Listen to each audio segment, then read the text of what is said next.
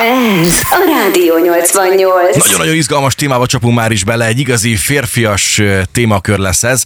A testőr szakmára fogunk majd rákacsintani, méghozzá vendégünk segítségével, egy korábbi testőrrel, aki innen Szegedről érkezett hozzánk a stúdióba. Pipi Zsolti a stúdióban. Jó reggelt, Jó reggelt, szia. szia, szia, ciao. Jó reggelt, sziasztok! Köszönjük, hogy elfogadtad a meghívásunkat. Nagyon-nagyon-nagyon-nagyon izgalmas ez a témakör, ez a testőr témakör. Kezdjük a legelején. Neked honnan jött az ötlet, hogy te ezt a szakmát válasz magadnak, vagy hivatást? Hát nagyon egyszerű volt, nem volt más választásom.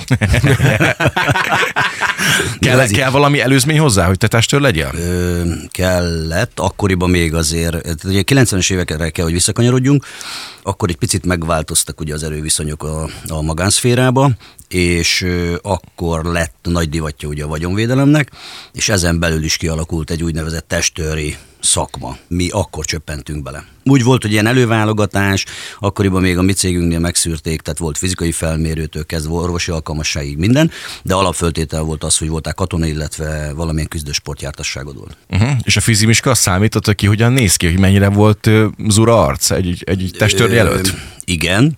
Akkoriban nagy divat volt ugye a, mondjuk ki szóról szóra, hogy a kigyúrt izomagy megjelenés. Aztán ez változott, és nyilván majd beszélgetés során elkanyarodunk arra, hogy ez jó irányba változott, kellett. Tehát akkoriban még, még úgy gondolták, hogy a testőr, mint olyan, az legyen tényleg az, amire ez a fogalom megalkodott több száz évvel ezelőtt. Ugye jó, legjobb katonákat választották ki arra, hogy a testükkel és a, az erejükkel védjék azt, aki a védett személyük volt. Gyakorlatilag akkor ez is a lényeg. Ez az a munkája akar testőrnek, igen. Igen, valóban ez volt. Most már azért, azért fölvette a, a lépést ugye a, a korral, és nyilván itt már ez egy picit átalakult a dolog. Nem kimondottan a testtel való védelem a, az elsődleges történet. Mihez kell érteni egy testőrnek elsődlegesen? Hát legyen jó tudása vízszerelőnek, autószerelőnek. Szóval azt gondolom, hogy egy, egy jó testőr, annyi, hogy nem testőr, hanem biztonsági szakember, szerintem szinte mindenhez kéne, hogy értsen egy picit. Nyilván az a kérdés, hogy ki merre tagozódik. Ugye az állami szférában vagy a magánszférában. A magánszférában nem árt azért, hogy a tisztában van dolgokkal, mert azért itt bele lehet menni odáig, hogy például van egy házfelújítás, és akkor olyanok kerülnek be, hogy különböző eszközöket rejtenek el. Azt azért nem baj, hogyha az ember rá tud jönni gyorsan, hogy a vállalkozó vagy a kivitelező mit tett, amit mondjuk nem kellett volna. Mi alapján dől el egyébként az, nekem ez jutott eszembe, hogy az amerikai filmekből táplálkozik az ember általában, és ott rengeteg példa van arra például, hogy ilyen öltönyös emberek követik az adott hírességet, és egyértelműen van látszatja annak, hogy őt igen komoly tím védi, de van arra is példa, legalábbis a filmekből táplálkozom ugyanúgy, hogy civil ruhás testőrök veszik körül, és ugye nem lehet megkülönböztetni őket a többi civil embertől. Hát ugye a dresscode az nagyon fontos dolog, nyilván ez attól függ, hogy milyen munkát látunk el. Van, aki szereti az úgynevezett megjelenős történetet, ez amit te mondtál, ez az öltönyös, amikor azt mondja, hogy 8-10 emberrel körbeveszem magam, öltönybe fölöltözve, fülhallgatóval, mindenne, és akkor lássák azt, hogy én ezt megközelíthetetlen vagyok. Ez a demonstratív jellegű. Van előnye, viszont iszonyat nagy hátránya van. Egyrészt az, hogy az emberekbe nem mindenkibe vált ki pozitív érzéseket, és ezáltal ugye eleve úgy fognak kezelni bárhol, ahol közlekedsz, ahol dolgozol. Aztán van ugye, a, amit a civilbe jobban szeretünk, de nyilván itt is van az, hogy öltönybe kell menni, amikor elkíséred az operába, akkor nyilván öltönybe mész, nem pedig farmenadrágba, vagy ilyen egyszerű hétköznapi ruházatba. Viszont az, aki nem szeretné, hogy annyira föltűnjön, de mégis diszkréten ott legyen, az ugye ezt a fajta öltözetet fogja választani, vagy kérni a, a személybiztosítótól. A testőrök csapatban dolgoznak? Akár több fővel is egy védett személy esetében? Alapvetően igen. Tehát ez úgy van, hogy nyilván egy, egy előzetes szűrésen megy át maga a védett személy, illetve hát a- attól függ ki a megbízunk, és leülünk, elbeszélgetünk hogy miért van szüksége testőre, meddig fog tartani a munka, hogyan készüljünk fel, hogyan építsük fel ezt a dolgot. Itt nagyon sok mindenbe belemegyünk, otthonvédelembe, munkahelyvédelembe, utazás biztosításba, egyéb ilyen dolgokba, mert ennek megfelelően kell megválasztani a csapatot és az eszközöket. Nyilván álom az, amikor többen dolgozunk, van egy bizonyos határ, amikor már nem, mert ugye akkora létszámot kell mozgatni, akkora mennyiséggel kell dolgozni, hogy az már, az már megosztja az embernek a, a figyelmét. Azt azért elárulhatom, és nem titok, de civilbe az a három, max négy fő, az, akit meg is tudnak finanszírozni hosszabb távon, illetve az, aki tud úgy dolgozni, ez ugye váltást értendő, mert, mert általában áll egy gépkocsi vezetőből, meg egy, egy személybiztosítóból, nem nagyon lehet hosszú távon finanszírozni ezt a dolgot. És minden ügy, volt ügyfeled, ugye nyilván ugyanolyan fontos volt számodra, de ki volt a, a leghíresebb ember, akit vala védened kellett, és el is árulhatod itt. Hát most ez, ez olyan, hogy mindenki fontos, persze. Mi úgy dolgozunk az én csapatomban, hogy, illetve az én elvem az, hogy nincs olyan, hogy fontos, nem fontos, mindenki egyenrangú, én, nekem az, az egy elmondatom, hogy mindenkit el kell juttatni A-ból B-be, nem teszünk különbséget.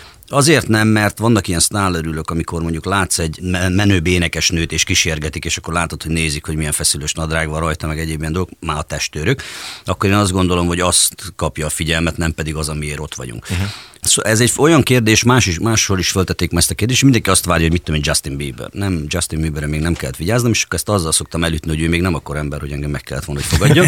ez de, azért elég jó. De, de azért, azért, hát nézd, meg, a mai világban ugye megoszlik az, hogy ki a híres, ki a nem híres. Én vigyáztam államelnökökre, én azt gondolom, hogy a, a szakma csúcsát körülbelül az jelenti, civilként, Vatikáni küldöttre vigyáztam jó pár alkalommal, amikor Magyarországon tartózkodott, más országoknak az államfőire, vezetőire vigyáztam, ami azt gondolom megint csak egy olyan nívós történet. Természetesen vannak művészek is, Lisát van, Onello Mutti, tehát egy-két olyan ember, aki nekünk még talán nagy, mondjuk a fiataloknak már, már nem biztos, hogy akkorát mond. De majd beszéljünk arról, hogy mondjuk ez miért változott. Uh-huh. Nem olyan régen hozta, hogy jöttél, akkor hoztál nekünk két darab zászlót is, az egyik egy vatikáni zászló, a másik pedig egy kambodzsai zászló Van, és akkor ő az ő esetükben kiket is védtél, vagy védtetek? Hát a vatikáni zászlót azt úgy kaptam meg emlékbe, megboldogult Bíboros úrtól.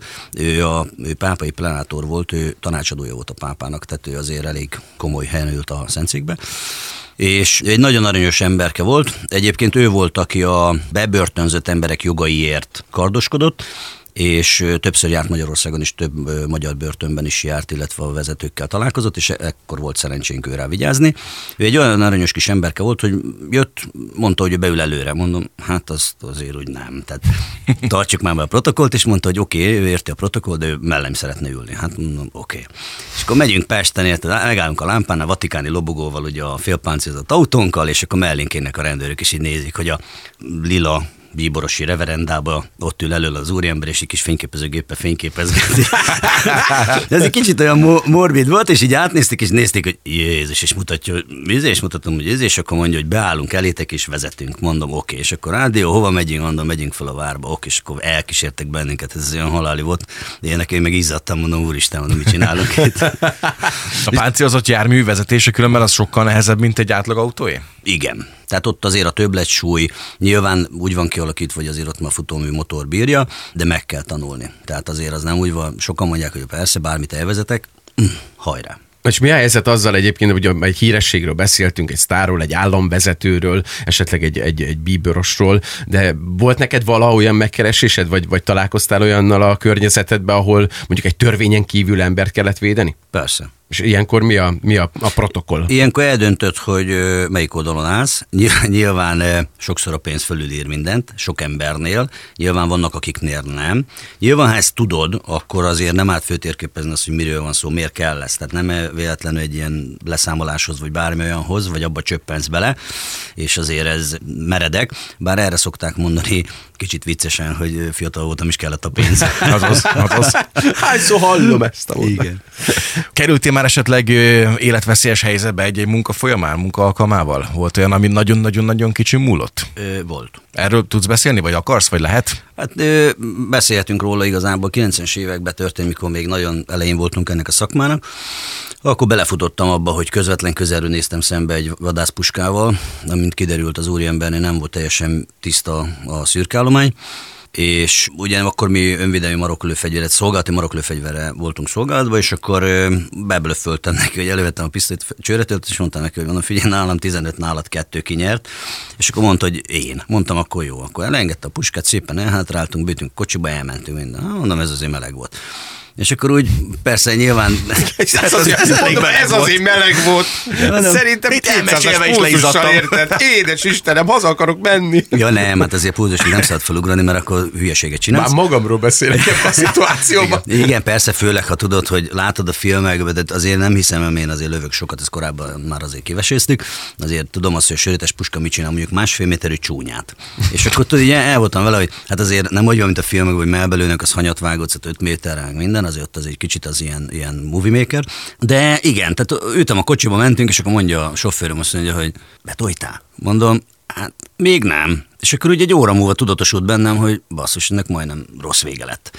Tehát ö, akkor már mászkáltak ilyen félkegyelmek, aztán persze utána is volt még olyan eset, amikor úgy volt, hogy fegyverhez kell nyúlni, ott egy picit többen voltak, és ugye a tömeg elleni egyelő esélyek reményében gondoltuk azt néhányan, hogy akkor fegyverhez nyúlunk, megúsztuk, itt vagyunk.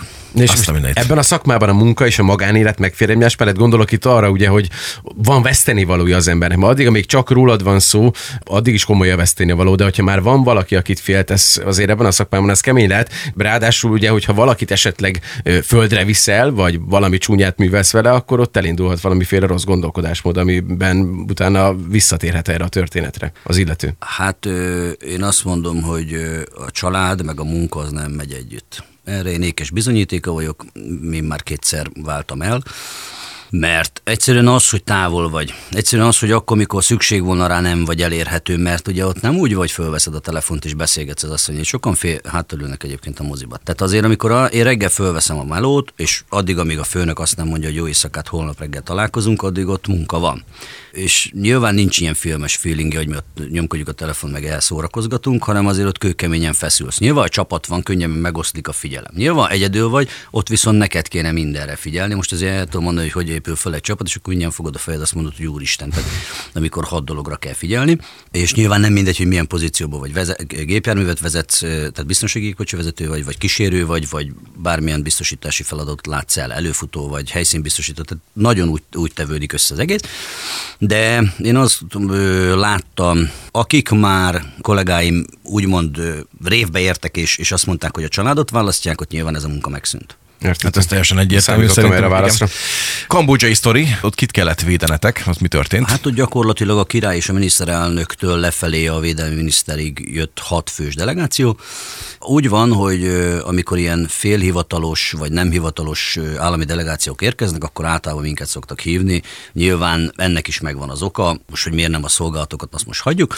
De a lényeg az, hogy jöttek. Kaptam egy fölkérést, hogy jön egy delegáció, és akkor le kell bizonyítani. Itt azért meg kell felelni egy csomó mindennek. Tehát azért vannak, van protokollerőírások, vannak itt, hogy az autóknak olyannak kell lenni, itt ugye föl vannak matricázva, számozva, lobogózva, és hát megjött a delegáció, összeszedtük őket, elindultunk, mindjárt az volt a Feri egyen összetörték az egyik kocsinkat, a postás beletolatott.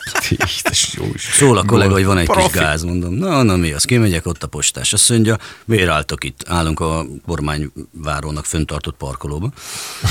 Azt meglátja a társaságot, és azt mondta, hogy úristen, akkor ezt el... és akkor mondtuk neki, hogy hát ez kicsit. Na akkor gyorsan ott mit csináljunk? Hát jó, annyira nem tört össze az autó, letakarítottuk, nagy, lejött a festék törögetése, tehát jó volt festve a zöld autó. És akkor induljunk el. Na így indultunk el a munkának, ez volt az első óra, és mondom, Jézusom, mi jöhet még? Tehát ez a, ez a kaland.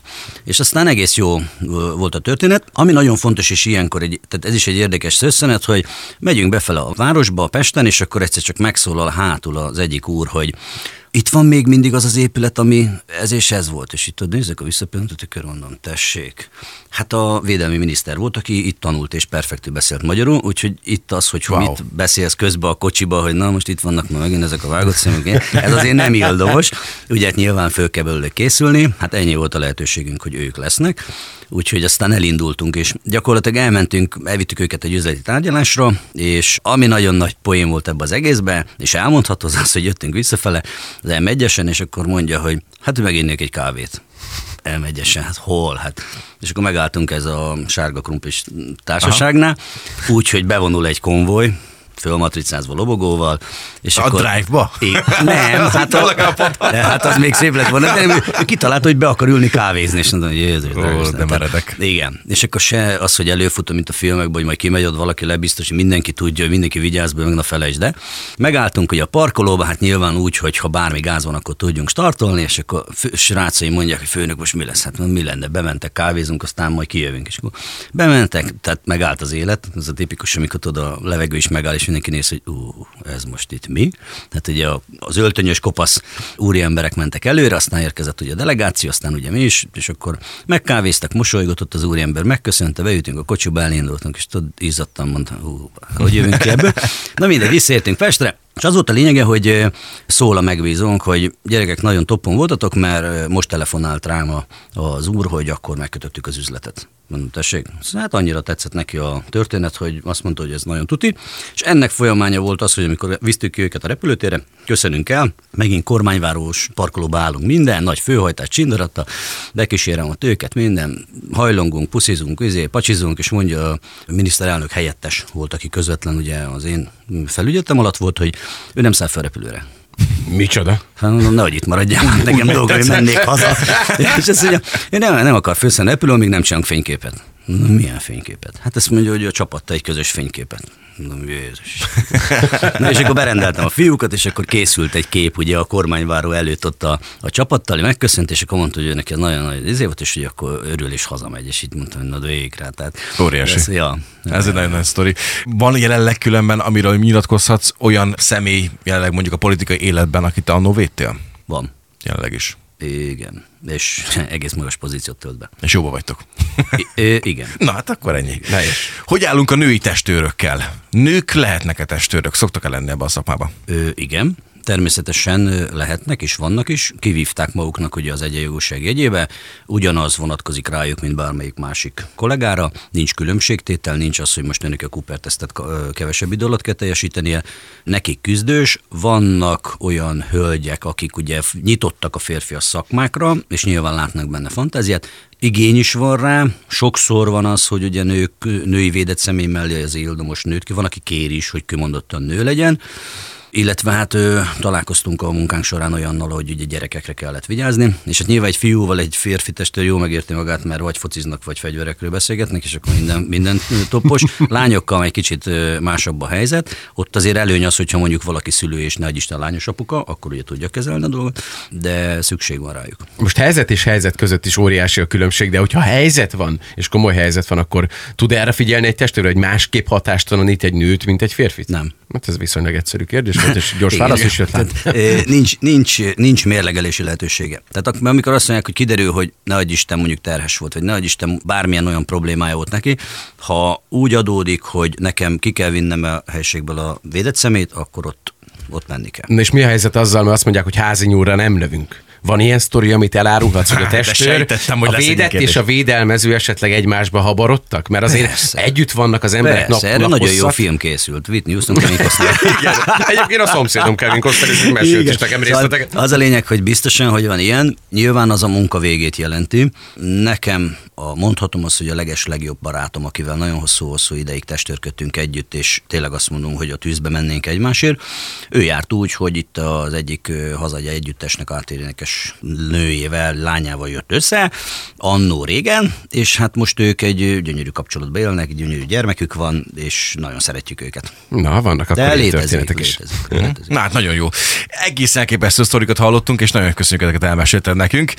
Pipi Zsoltot hallottuk, az egykori szegedi testőrt, innen testközelből. Köszönjük, hogy hoztad a különböző kellékeket, különben fegyver is van nálad, ezek milyen fegyverek amúgy? Ezek? Hát ezek olyanok, amik azért fegyverek, mert fegyverek. Van, hoztam, amit, amit a te kezedbe adtam, az egy airsoft fegyver, az ö, gyakorlás céljából van. Azt mert teljesen megegyezik minden az eredetivel.